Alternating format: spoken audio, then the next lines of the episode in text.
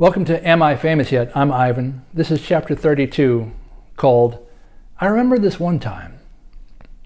I am, included, I, mean, I am including this um, brief story because it is indicative of so many similar road experiences.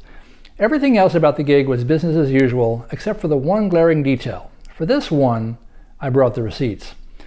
A live karaoke band I was playing with was staying at a nice three or four star major chain hotel in beautiful downtown Raleigh, North Carolina.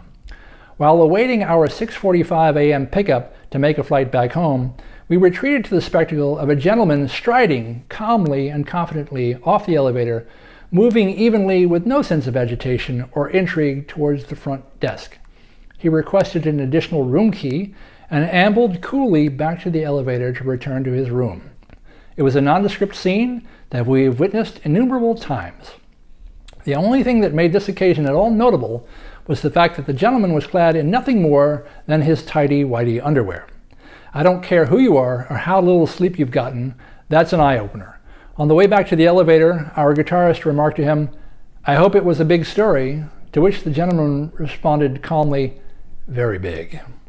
He seemed to be still quite intoxicated from the previous night, since we had been hired that evening to assist a convention of about a thousand financial types in the art of partying like pretend rock stars, I had to assume that our work there was done.